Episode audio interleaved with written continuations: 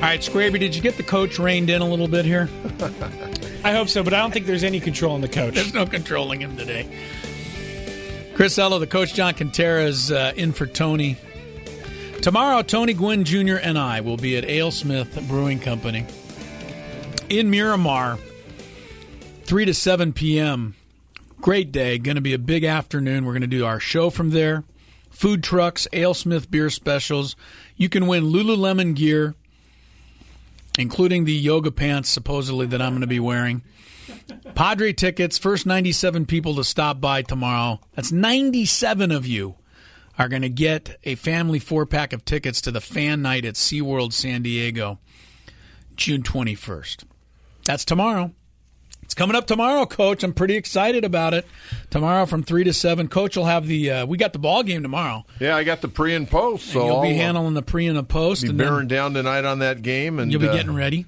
We'll be ready to roll. Hey, Chris, as we continue with the Major League Draft, a couple of local kids going today in the seventh round out of Grossmont College, a kid that went to Mount Miguel High School, Eric De La Rosa, 6'4", 175-pounder, had a big year out there for Coach Apsher at Grossmont College. And another young man out at USD, Jay Schuyler, and I know you've seen him play quite a bit over the last couple of years from Rich Hill's program. He went the 199th pick, a seventh rounder to the Cincinnati Reds. So congratulations to those guys. What's important about the 199th pick, don't you? Jay Schuyler? Don't know. I'm going to tell this just to Jay Schuyler. I hope he's listening. You know who also was a 199th pick in a draft? No. Scraby, you know. I do. Who is it? Mr. Tom Brady. Tom Brady was picked 199th in the NFL draft many, many years ago. You know a guy that really liked Tom Brady? So Jay Schuyler is in a good spot, 199. Attaboy, Jay. Take advantage of it. You know, when Tom Brady was coming out, Mike Riley was the head coach here with the Chargers. I remember this. And Mike Riley wanted him really badly, really high on Tom Brady, and everybody else thought he lost his mind. Yeah, and they dismissed it, and eventually they dismissed him too. Well, the whole world would have changed if the Chargers brass would have listened to Mike Riley, because the Chargers would have ended up getting Tom Brady. Yeah, but you think he would have ever been in a system like he's in New England? I know you never know how things would play out, but I mean, you could at least connect the dots and say, if Tom Brady ended up coming here with Mike Riley wouldn't have gone 1-15. Oh, they were with awful. The crappy team that he had. They lost so many games in the last 2 or 3 minutes. They had no depth. They had no players. They were terrible. But they were terrible with Mike Riley. But they would have been a lot better if he could have gone to Tom Brady at about mid-season. And who knows what might have transpired. But I think it's a fair thing to maybe perhaps say that we might have the football team to this day, if Mike Riley would have gotten his way and gotten Tom Brady to San Diego. Well, it's possible. If the Chargers had won a Super Bowl, I think they'd still be here. You can connect the dots. Well, 199, so congratulations Jay Schuyler. Eric De La Rosa and Jay Schuyler on getting drafted today. You know what surprised me, and I want to get some of your thoughts on the Padres draft yesterday, but what has surprised me, at least as far as I know, and you've got your little tablet there because you're very official. I Instagrammed a photo out, by the way, of the coach getting ready for the show on your tablet. I think it's classic to me.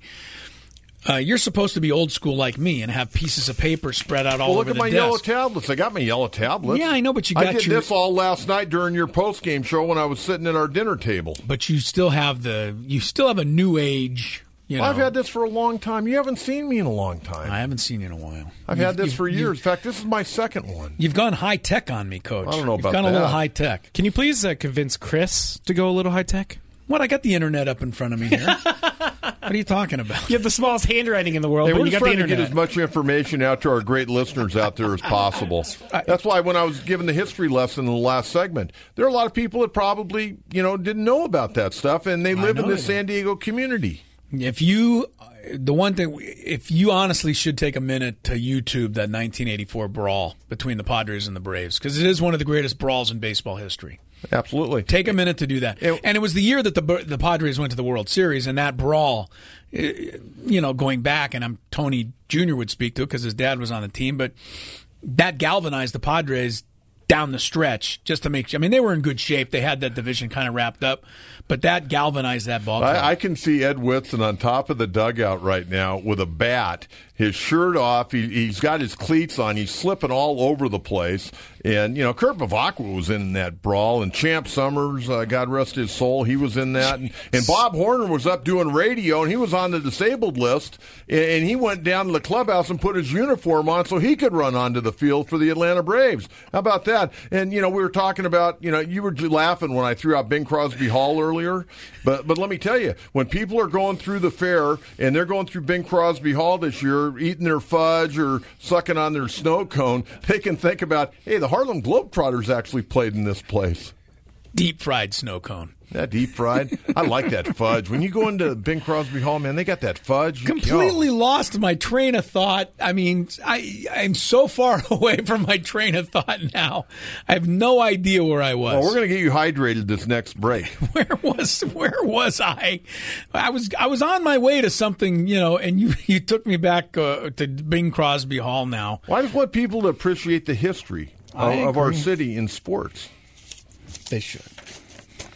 We got to take another break. That's all that guy does is bring his two hands together like he's breaking Scraby. A banana or something. Scraby has a big contract, man. We got to pay bills for him. Bill Center's coming on the show. That's in about 20 minutes. Oh, I was going to ask you about the draft, but we'll ask Bill Center about it. He's okay. Good on that stuff. Yeah, we'll break it down with big Bill Center. But the thing that surprises me so far, at least according to your tablet there, your high-tech little thing, the Aztecs baseball still have not had a player drafted yet? Is that as far as we haven't seen one drafted yet? Let me get to the 10th round here. The 10th round just started here a little bit ago. That surprises me. All right, we'll talk a little draft when we come back. Chris Ello, the coach, John Quintana, you are on the home of Padres baseball somehow, some way. June 5th, 1991. I didn't know this. 27 years ago today, Michael Jordan went up with the right hand, brought the ball back down in the left hand, and scooped it around Sam Perkins for the famous bank shot lay-in to beat the Lakers.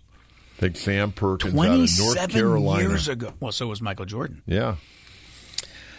We're coming back on 97.3 The Fan. You know, I was thinking about this, Coach. Chris Ello, the coach, John Quintana, Tony Gwynn Jr. back with me tomorrow. We'll be broadcasting live AleSmith Brewing Company in Miramar from 3 to 7 following Padre baseball tomorrow. That's tomorrow. Hope we see everybody out there tomorrow. But we're talking about all this crazy stuff. The 70s, the NBA one-on-one tournament, Bing Crosby Hall. This all started on hating the Diamondbacks when we played the Jerry Coleman clip from back in 2001. Now I really hate the Diamondbacks for getting us off on this crazy path. But, you know, we could have just done a regular sports talk show today, and you know what we would have opened up with? Hey, Coach, what do you think about the fact that the Eagles aren't going to the White House? You know what I mean? Like, who cares? If they don't want to go, they don't want to go. There was like five of them that wanted to go, but then President Trump decided to renege on the invitation. Yeah, I saw the letter he sent out. That's the big story today. Big deal. You want to? You know what? Flip CNN on. You can talk about that all you want. I could care less. Although LeBron James and Steph Curry both came out today because they're now being asked about it, right? And they both said, "Well, if you know, what would you guys do? You know, if you win the title this year?" And Steph Curry said, "Well, we're not going to go to the White House." And LeBron James said the same thing. We're not going to the White House. You know, this is a tradition that's like 150 years old. You know what? And I think I don't care. But in a lot of ways, it shows a little bit of the dysfunction going on in our society. You know, and it bothers me to that extent. Well, I don't want to get into politics either, and it doesn't have to. That's my deal, okay? It doesn't have to get into politics, but it does speak to the dysfunction that we have, that we can't even get our champion football team to go say hello to the president at the White House. Whether you're on the side of the Eagles, you're on the side of the president, it really doesn't matter. The fact of the matter is we've got an issue here. I'm sure over the years, when teams have gone there, they maybe had an issue with the president. Right. But you know what? It'd be pretty cool to go to the White House. It'd be pretty cool to maybe see the Oval Office and shake hands. I'd love to go. I got to go once because my uncle worked over there. I don't care who the president is, quite frankly. I certainly didn't win a title. I mean, not every president has been, you know, the greatest president known to mankind, okay? But I do respect the office. I do respect the office. Most of them haven't been. the greatest of all time. Could you imagine social media, you know, years and years ago, some of the things that may have come out, you know, with during John F. Kennedy's presidency? Yeah, pretty much. I didn't want to say that, but yeah, you're correct. People would have been very busy during John F. Kennedy's presidency on the social media. Yeah, and Marilyn Monroe, and but that's the big story in sports today. I'm sorry, I mean, there's no games. The Padres are playing, but there's no NBA Finals tonight. There's no Stanley Cup Finals tonight. Why isn't there an NBA game tonight? Because they got to have another extra day off, because they got to drag it out as long as possible. That's the one thing I like about hockey, especially during the Stanley Cup. They just play. They play every other night unless they're traveling. They play. The NBA does its teams a disservice by stretching out the finals 3-4 days, because you know what? These guys don't normally play with that kind of rest during the course of a season. That's right. They normally get a night off and then they go play, or they play back-to-back night. Could you imagine NBA Finals back-to-back nights? They'd never do that. No. Well, but, at least of all, they're on live TV now. Here we go back to the 70s again. You think about it. It's not really that long ago. I know. I mean, Magic Johnson's great performance. Wasn't that on tape delayed that night? Yes, it was. Wow. 1980. Yeah, wait for the 11 o'clock news to get over, and then bingo, at 11:30, here comes the NBA Finals. Brent Musburger. Mendy Rudolph. Da-da-da-da. Mendy Rudolph. How do you think Mendy Rudolph had handled these guys now? Half these guys wouldn't even last through the first half with him. They wouldn't make it through a game. Jake O'Donnell. Draymond Green. You know Draymond? What would Mendy Rudolph, Joey Crawford with Draymond Green? Draymond Green would never make it through a first quarter. You know the kind of stuff he says to officials nowadays. You know how they flop sometimes? Sometimes. Okay. Daryl Gerritsen. You remember Daryl Gerritsen real well. Yes, I mean, he was a long-time NBA official. One of the best of all time. If you flopped, he would come down. He would look down at you. He goes, hey, if you're going to flop, don't come begging for a foul from me, buddy. That's it. But you know what? Play would continue. Remember in the middle of the year, they had to have like a meeting with like some players and the referees. I think it was around the All-Star game, that because everybody was complaining about every foul. I mean, remember when the days guys used to have to put their hand up to the scorer's table? Can you imagine? Connie Hawkins would raise his hand when he committed a foul. Chamberlain, who never fouled out of a game in his entire NBA career, he would raise his hand. But these you know guys who didn't raise their hand? Who? Ever? Who? Kareem Abdul-Jabbar. You know why? Why? Because in Kareem Abdul-Jabbar's way of thinking, he never committed a foul. Well, that's in the history of the NBA. That's the way the whole NBA is now. These guys never think they commit a foul. I mean, they bitch about everything, everything. Hey, just play, buddy, play. Play the next play. Well, that goes back to what we were talking about before, about how everything's got to be perfectly correct every time. And every time there's a little bit of a controversy or any question, they have to go to the side table and look at the replay for 20 minutes and determine whether or not the guy's toe was touching the line. Let's get on with the game. I love it when they look at the monitor, and two guys will look, and then one guy will go relieve the other guy that's standing to make sure nobody's punching one another. And then he comes over. Then they get together, and then one guy goes over to the TV people and tells them what the hell happened. Huh? I don't like it. I'm all right with a call being wrong. You know why I'm all right with a call being wrong? Because I'm a high school basketball ref and I get calls wrong all the time. It's part of life. It takes away from the game. In high school, we have 2 referees. In the NBA, they have 3. In high school, we don't get a look at replay for anything. And the coaches can, bitch and moan at us all the time, and we don't even have replay to look at. In the NBA, they've got 3 guys, they've got 39 cameras, they've got all of the technology possible, they got Steve Javy talking about it off air, and they still get the call wrong. Just get it over with and be wrong from the beginning, and let's move on. The other night they bring Javy on, okay, and it was on that play, and Javy had it right. He thought it was a charge, if I'm not mistaken. He had the Durant. James play? Right, in game 1. And the first thing they do when he comes on, Steve, did you see the play? And I'm saying, what the hell's he doing in the studio if he's not watching the play, I mean, what are you doing? But I thought Javy had the call right, if I'm not mistaken. Well, look, the Warrior fans will tell you that it was a block, and the Cavaliers fans will tell you it was a charge. And you know what? What else is new? That's how it goes in sports. One side thinks one way. One side thinks the other. There's a guy in a striped shirt. He's got a couple of seconds to make a call, and he calls it, and you live with it. But we can't do that anymore in our society. We've got to have every call right. And like you said, tonight, the Potters will be playing the Braves. And who leads off? Ozzie Albies will lead off for the Braves. And it'll be a ground ball to second base. Perella will juggle it for a second. Throw it over to first. It'll be a bang-bang play. They'll call him safe. And Andy Green will stick his hand up. What the hell is that? Get out there and argue the call. And then if they're not going to overturn it, he'll take his finger and just wind it. Go ahead. You guys go ahead and play. Wind it. Let's go. What's the matter with baseball? I want to see Andy Green out there kicking a little dirt, throwing his hat in the air. How would you like to be the guy? How would you like to be the eye in the sky? You're the guy that's looking at the replay immediately, and you've got to phone down to Mark McGwire or whoever's on the phone that night and say, "Hey, let's challenge it. Let's challenge this one." And then if it doesn't get overturned, you're kind of wondering if maybe you the NFL call down there again. Look, the NFL started it, but the fans, you demanded it. You fans demanded it. You fans demanded that every single call in the history of sports be correct. And it does not mirror life. Well, it actually takes away from the betterment of the game because it slows it down. It takes away any type of a rhythm a team or teams can be working on. In a Major League Baseball game, hey, let's face it.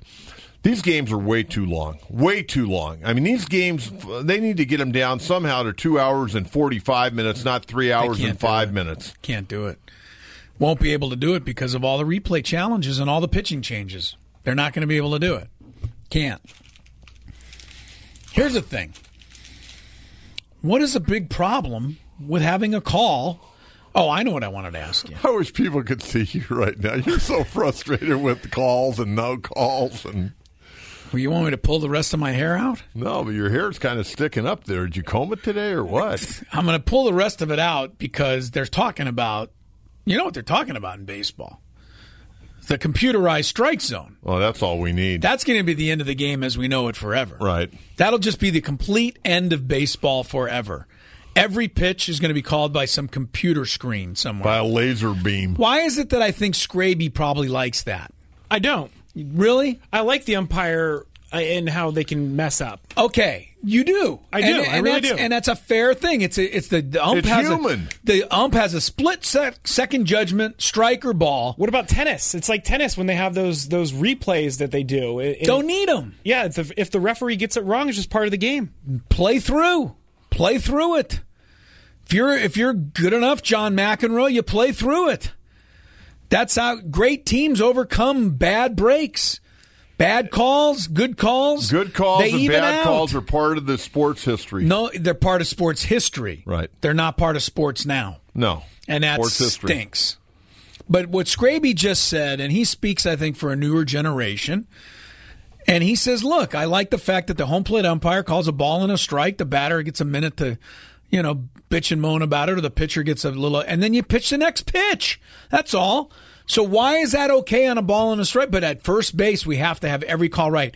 And at second base, are you kidding me on some of these tag plays where the guy's foot comes one fraction of an inch off the bag, and then they overturn the call and call him? How's a guy's body supposed to stop? I mean, it's unbelievable. Tired of it. I want to see the manager come out and argue a call. I still think the night that. When You've Bobby Cox came out and threw his lineup card at the home plate umpire. If baseball is missing guys like that, guys that are willing to do something. They're not hiring guys like that anymore either. Well, no, they're hiring guys that are basically reading analytics off a piece of paper from the general manager's office on what to do on every single play, whether to bunt or to hit and run, or or whether to pull, or whether to push, or whether to play the shift, or whether to not play the shift. Everything is analytically discussed before the game even starts. There's no decision. Andy Green, I think Andy Green's done an all right job. He's fine. He's a good manager. I don't have any problems with him. He's just as good as the next guy in the next team. You know why? Because they're all pretty much the same guys. Yeah, they are. Nobody has their own. Nobody, no manager. You can't tell me that there's a baseball manager out there. Maybe there's one or two. There's a couple that have their own personality. Gabe Kapler has had a little bit in Philadelphia this year, and all he's done is taken crap for it because he's done some things that are a little bit off kilter. That, and he wasn't properly prepared with his bullpen that one night. So what? That's a human thing. Right. No, it is. I mean, look. Bruce Bochy still does his thing, even though the Giants are trying to do more analytics, and that's one of the reasons they changed their coaching staff this year. They brought Kurt Young over. They moved Rigetti out of there. And, you know, Phil Nevins now with the New York Yankees, he got let go after 1 year. Boch is still pretty much the old gut reaction type manager. And I think Buddy Black has a lot of freedom now. I will tell you this about Buddy Black, knowing him pretty well. He looks at all those numbers. He knows those numbers inside and out. But I don't think Colorado is as heavy in analytics as some of the other organizations out there. It's okay to have the information. It's okay. If the information's available, you should have it. But if that's the only way you're going to make your decision, it's not. Exactly. And that's where I run into – look, Andy Green does the gut thing once in a blue moon. You know, I commend him on Sunday for bringing Brad Hand to pitch the eighth inning. Love that. And he went against the heart of that order. Went against the heart of the order, got the guys that he needed, and then gave Yates the ninth inning. That's the kind of move I can get behind. Even if it works or doesn't work, I don't care. You know, for a lot of people, the fact that he had his own mind was able to come up with a decision rather than an analytical piece of paper telling him what he had to do. Our listeners need to understand, and I don't know how it works with the Padres, okay? I don't know. And if I did, I would be more than happy to share that. But there are teams in Major League Baseball right now, and I don't know how you could ever manage a team like this, that the lineup card given to you by the front office. Right. I could not manage one day with somebody trying to run my ball club by bringing me a lineup card. There's no way I could do it. And they're bringing you the lineup card. Why? Because they're basing it on the analytics of those players, on how they perform against that particular pitcher on a certain day, in the daytime, in the nighttime, in the wind. That's why guys are always batting in different spots in a lot of these different orders with these different teams. Bill Center will join us next. I can guarantee you he's probably on our side about this. I would imagine. Heck, he goes back to Lane Field. He was there with you at the opening Padre game in 1969. Probably. All right, I'm Chris Cello. That's the coach, John Quintero. I hope you're having half as much fun as we are today until 6 on your home for Padre Baseball, 97.3 The Fan.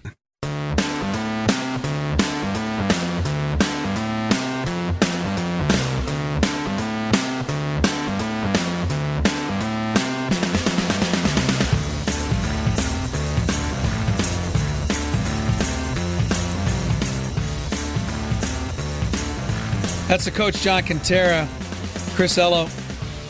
Coach is filling in for Tony Gwynn Jr., working his way back from New York, where he was for the Major League Baseball draft last night, announced the Padres picks. Saw him on the MLB Network. Yeah, I was looking at a bunch of stuff on the draft this morning, and they had Tony on the MLB website. Yeah. And I clicked on it, wanted to listen to how it sounded, because we were in studio and we couldn't actually hear it yesterday. Right. But, you know, good stuff. It looks like the Padres done a pretty good job taking a couple of guys from a program I coached at once upon a time, Texas Tech. They taking a couple guys from the Red Raiders. Get your guns up. Guns up. I you know, look to me, it's funny because I'm reading Twitter and people are, you know, have their opinion on the Padres draft and, oh, I'm really happy with it. Or I'm not happy with it. How do you know?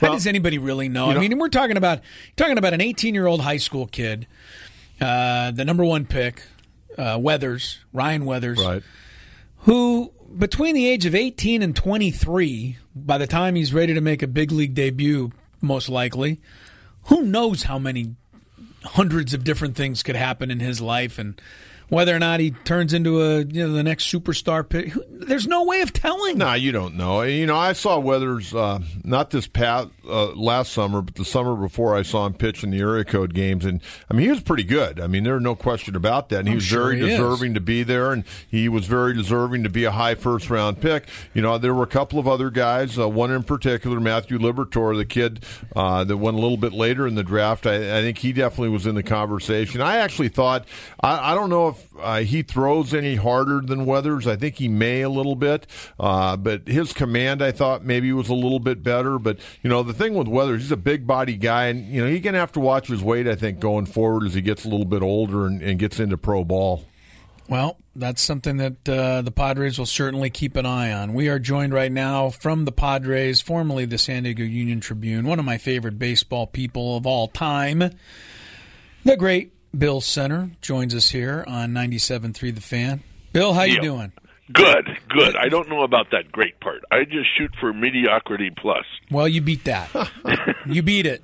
Hey. I'll tell you, the coach has been on a roll today. I mean, he's been taking us back to Lane Field and Ed Spezio and Clay Kirby and Dick Selma. I mean, this is a conversation that, you know, somebody like yourself and I absolutely love. We're having a ball today, so we're glad you can be a part of it. I saw my first games at Lane Field. Yeah. Right down on what street is it? Hawthorne and Broadway? No, Broadway and Pacific Highway. Broadway and Pacific Highway. Right there on Pacific Highway. What a location. Yeah, exactly. Huh? How about it was great. It was, but the only thing was at night it would be really damp and cold. Was the Marine Layer? It must have been harder to hit a home run at Lane Field than it is even nowadays at Petco Park. Right, and it was huge. I mean, it was huge. The great thing about Lane Field is that when they were tearing it down, I don't know if John's heard this story, is for some reason when they were tearing it down, they decided to measure the distances to the bases, and it was only 87 feet to first base. After all that time? Right. It hadn't changed. They looked back, and it really hadn't changed since the ballpark opened in 1936. So there were probably a lot of singles beat out that hadn't been another 3 feet, wouldn't have been. Would not have made it. Hey, Bill, Chris and I, in the last couple of days, we've been sitting in here yesterday. The Padres opened 5.5 back. They have that great win last night against Atlanta. They're 4.5 back, and they got this big road trip coming up. They got a lot of road games in the month of June, and you know, some people say, well, maybe the Padres ought to trade Travis Jankowski. How about this guy? How about that guy? I don't think you can make any decisions right now until the end of June and kind of find out where this ball club is, because this ball club's getting better. It is getting better. I do think that before the trading deadline, they will probably make a decision on some outfielder to trade because if Myers gets healthy and Cordero comes back, they're going to have 6 outfielders where they're going to be trying to find playing time for. Yeah, we were talking about that yesterday. I mean, Andy Green continues to say that's not a problem. That's actually, it's a good problem to have. Right. But in a lot of ways, it isn't a good problem to have because you got 6 guys who deserve to play, and they're not getting enough at-bats. They're not getting enough playing time. Either that or there's 3 guys that are just completely sitting out. Right. You got to rotate them. I mean, you got to keep everybody fresh. I would imagine, though, that they will do something with this bonus outfielder situation. That's the only, and I hear all this stuff. You got to trade Tyson Ross, and I would be sitting down with Tyson right now and talking about next year. I just don't like trading the guy who is your most dependable pitcher, no matter what the situation is. Well, not only that, I was telling Chris earlier, you know, rather than look to trade somebody right now, if anything, start knocking on doors around baseball and find out what starting pitcher might be available, because it's like tomorrow they're going to have to go bullpen by committee again. Right. That's not going to get it done long term. No, and you really don't have anybody. Maybe Logan Allen, maybe Luis Perdomo. He just came off the disabled list at AAA El Paso. Those are probably your next 2 best pitching options, but you do not have depth in the pitching staff right now. If somebody were to get hurt, knock on Formica that it doesn't happen, but if somebody were to get hurt, they would really have, well, right now they can't fill out a rotation. So I think you need to find a way to add a little pitching here, and maybe it's an outfielder for a pitcher. I don't know. But, you know, you're close enough to make this interesting. And I'm not saying that they are a contender. They're certainly, I think you're going to have to win the National League West, because I don't see anybody from this division right now going as a wild card. So, you know, they're close enough because the division is really, well, I was talking earlier about mediocre, but I'd be with you, John. I'd say, hey, let's try to find a pitcher to add.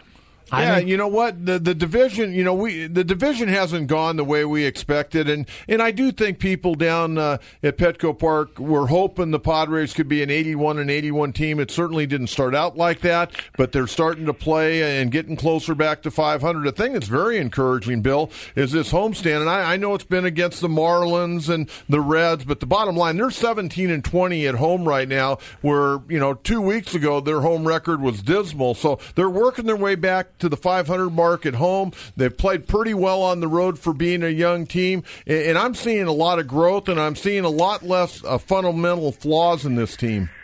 And I thought last night they really stepped up against a pretty good pitcher, against a pretty good team, and really showed what they can do. I was very impressed with last night's game. And, of course, two of those home wins that they're credited with were actually in Mexico City. So they're not, you know, at Petco Park, they're actually 15-19. So two of those road wins, or home wins, were Mexico City. Now, I'm trying to forget that one game in Mexico City, okay? The first one, you know, I'm trying to forget that when they got no hit. But, you know, the other encouraging thing, last night Chris and I were talking about it, and you bring up Monterrey. They lost the opener in Monterrey, and they'd lost 10 consecutive home openers here to start a series. Last night was the first time they won the first game of a series at home all year long. And you know how important that is. I mean, it's they've done a nice job of coming back in the last games of series, but they keep dropping that first one. Last year, it was just the opposite way. They'd win the first one and then lose the next two. Yeah, that's right. But it's funny how those things sort of happen in baseball. I got to admit that I am encouraged by a lot of things I see. I'm encouraged. I'm overwhelmed with the way that Tyson Ross has pitched this year, just the competitiveness. I really like what I'm seeing from some young outfielders. And, you know, you're going to have a question here when Myers comes back, when he comes back, of what do you really do? Because your right fielders right now are really producing. Yeah, Franmil Reyes is starting to figure it out, and right. Franchi Cordero. I mean, he's hot and cold, but when he's on, my goodness, nobody's hitting the ball any further than him. That includes everybody in baseball. That's just not just a couple of guys around here. He's hitting Giancarlo Stanton shots. Right. I mean, extremely strong. And you know, you look at center field. Margot's beginning to come around. He's not quite. He's not the player right now that he was last year. And you've got Travis Jankowski. You've got two guys that can play center. You've got a lot of depth there. And I just think that that's going to be the one place where they're going to be looking to see maybe if they're still hanging around. Now, 19 of the next 21 games after tomorrow are on the road. So. I know. If they're still hanging around, this club, however, has played pretty well on the road. If they're still hanging around, nobody's taken off in this division, I think that you really have to be maybe a buyer as you come to the end of July. And I think you can still be a buyer without messing any of your future. I really do. I mean, sure, you're going to trade a young player somewhere, but the Padres have so much depth, as you said, at outfield, Bill, that they can make a move with an outfielder, and I don't think it torpedoes the whole system. No, not at all. I think they can move an outfielder, and if they can get a good, you know, you're not going to get a great starting pitcher, but you may be able to get somebody who fits into the rotation, and you can move one of those outfielders and maybe one of your lower-level pitching prospects and come up with something pretty good. Hey, Bill, you follow the minor leagues as well as anybody in town here. I mean, you're constantly looking at what's going on down in, you know, El Paso and what's going on in San Antonio and Lake Elsinore. Every day, actually. Oh, every day, and I get all your stuff, and I really appreciate all the hard work that you put in on that. My question to you, with Freddie Galvis only being 28 years of age, this guy, I've been so impressed watching this guy every day. He's on the final year of his contract. Where are the young shortstops at right now on the learning curve, and is there one or maybe even two guys that could compete for the starting job here next year, or is that an area where A.J. Preller might want to sit down with the agent for Freddie Galvis and see what he wants to do? You know, if I'm A.J., I might... Tatis will definitely, I think, be ready next spring to challenge for the job. But if I'm AJ, I want Galvis there one more year. If I'm going to be in position to really be a lot better ball club last year, and I've got this shortstop who turns every play that he gets to into an out, I want him there. I don't think there's any problem with maybe Tatis starting his major league career at third base. I really like Freddie Galvis, and I like the fact that he likes being here. Mm-hmm. I think that's a big bonus. Now, Tatis is only 20. If he's got to be one more year or a half year at El Paso, that'll be fine. But I don't necessarily automatically grant him shortstop next year. I think a lot of people are being a little more patient all of a sudden with all of these kids in the minor leagues now that they've won 6 to 7 games. And that's just a week. Right. But it's changed a lot of people's thinking, because a couple of weeks ago everybody said, when are they going to bring Urias up? When are they going to do this kind of stuff? Now it's a little different situation. Bill Center's with us on 97.3 The Fan. Bill, let me ask you about Will Myers, Joey Lucchesi, those two in particular, but guys that are hurt right now and what their timetable is to come back. The Padres have been very, very close to the vest in terms of sharing with us when they think these guys might be ready to return. And we've already talked about what it's going to mean when they do return, but how much longer are we waiting? Well, I think Lucchesi is close. I think that he's thrown out of the bullpen. My guess would be that he would have one more bullpen here, maybe a simulated game, go out for a one rehab start, and then come back. So I don't think he's in the rotation in the next 8 days, but I do think that he might be back in time for his start after his next slotted start. Will Myers is interesting. I think that, John, you know oblique injuries, and there's no timetable. I knew a guy years ago who had an oblique injury who was actually just swinging softly off the tee about 3 weeks into the injury and felt it come back and was out another 3 weeks with it. They can be 4 to 5 weeks. They can be 2 months. So the timetable on Will does not surprise me at all. They're now talking the first week of July or the All-Star break before he's back, and that doesn't really surprise me. The other thing about Will is I think he's on a little bit of a training regimen here, too, in terms of running, and he's not lifting weights because you don't want to do that with an oblique, but I think he's trying to lose a little bit of that weight that he had gained. Austin Hedges started throwing a little bit yesterday, and hopefully that continues to improve. What about Phil Maton, who's done a really nice job out of that Padre bullpen each of the last 2 years? Right. Well, he's closer too. I mean, they're getting ready. They're getting ready to send him out, but right now there's really no pressure on a reliever to come in here. I mean, who are you going to send out? The bullpen right now is pretty solid. Not solid enough where somebody, it appears, can step up and be in the rotation, but the bullpen is really pitched pretty darn well. Bill Center joins us, 97.3 The Fan. We're talking Padres baseball. Bill is always so gracious with his time, and we love talking baseball with him. Really, seriously. Bill, your thoughts on the draft, just real quick. I mean, for those of us that just don't follow it, I mean, it's hard to get a read, really. I mean, should we be happy with what the Padres have done? Is there anything we could be upset about? Have they gotten exactly kind of what they've been looking for? How would you kind of describe what's happened so far in the draft? You know, as you guys said a little bit earlier today, and I've been listening, you don't know. There is no way that anybody right now can look at this draft and say, I'm giving it an A grade, I'm giving it a C grade, because you have no idea.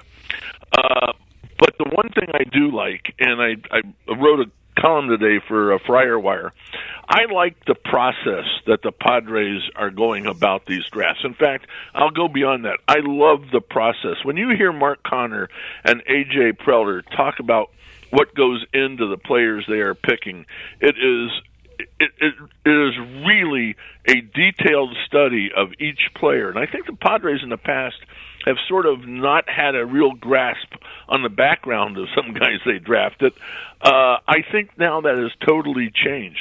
I love, like, the second-round pick. Can we talk just a second about Xavier Edwards? Absolutely. Yeah. They looked at this kid as being a leadoff hitter in the future. And to me, one of the hardest things, and I've talked to scouts about this before, and I'm sure you have, John, is to project guys as leadoff hitters, because most players who are getting drafted high-end drafts are hitting third and fourth for their high school or college teams. They're not hitting in the leadoff spot. And when they were talking yesterday about what they saw on Xavier Edwards to make them believe that he could project into a good leadoff hitter in the future. Really, I loved how they talked about their approach.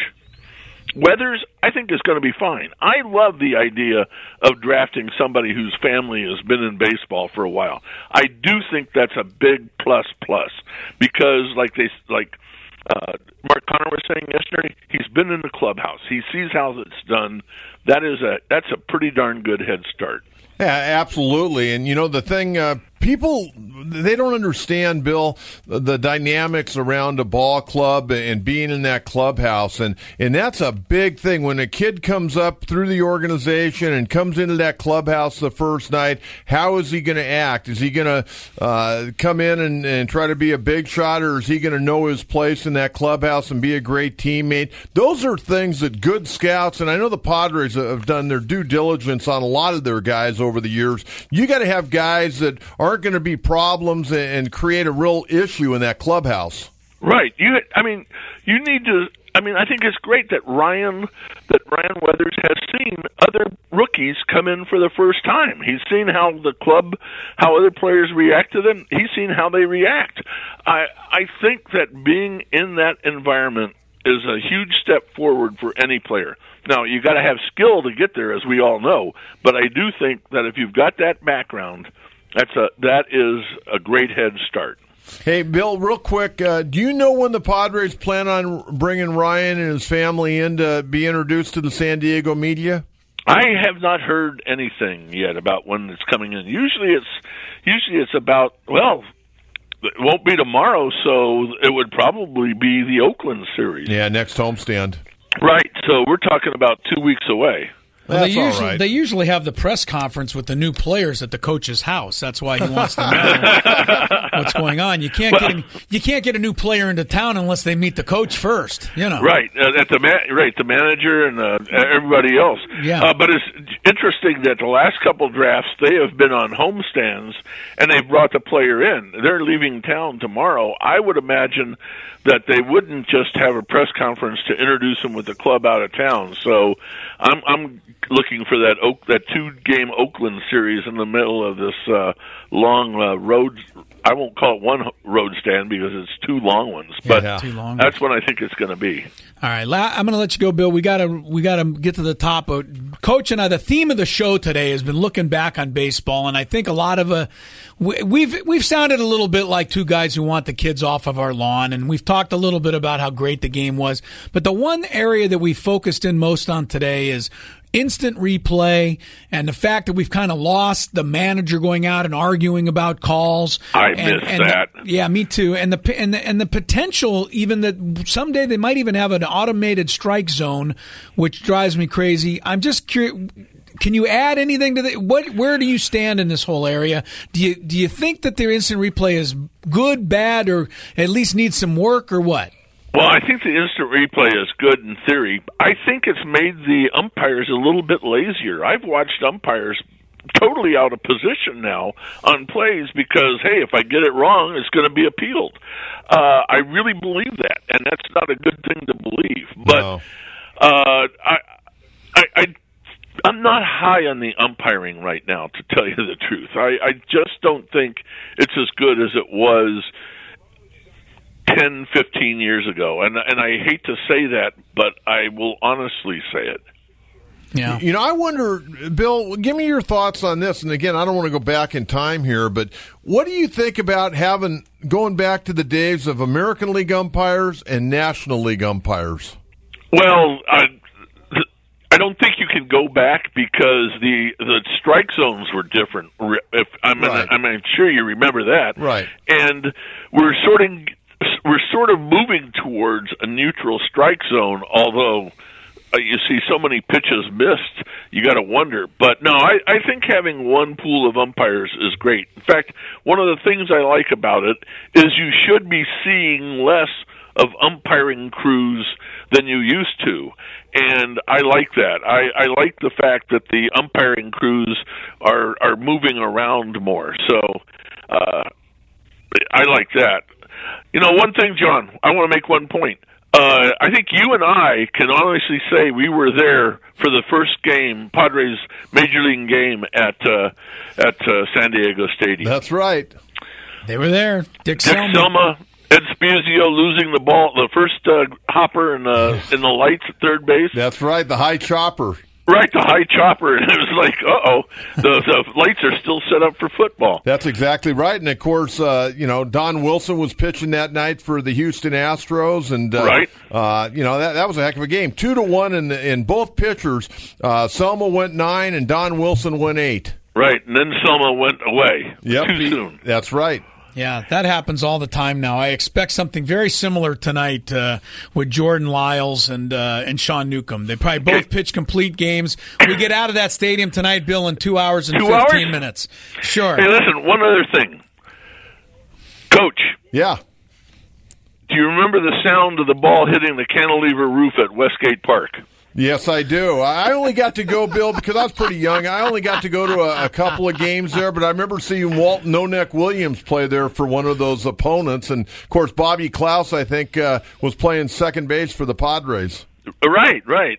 But the sound, I still hear in my dreams sometime in the middle of the night, the sound of the ball hitting the cantilever roof at Westgate Park. Hey, Westgate Park was an absolutely beautiful ballpark. And actually, they used the blueprints from Westgate Park to build the Houston Astros minor league complex in Kissimmee, Florida. Wow, I didn't know that. Did not know that. I know that Westgate Park is where Fashion Valley now is, right? Right. The Panda Express is right where center field used to be. Hey, Bill, we'll see you out at the ballpark tonight. Great stuff, Billy. Thanks, as always. Thanks, guys. All right, there's Bill Center. That's great. You're crazy. Huh? You're crazy. The high hopper to Ed Spezio. Lost in the lights. I thought that was just I remember guys losing ground balls in the lights. I thought that was just kind of a Leron Lee lost a few in left field, and Gene Locklear. Remember Gene Locklear? Yeah, he was a great painter. Yeah, he still lives in San Diego. He's still around town. Still is a great painter. He's probably listening right now. He's probably... trying to diagram what in the world we're doing here. We'll take a break. 5 o'clock hour comes back. Chris Ello, the coach, on 97.3 The Fan.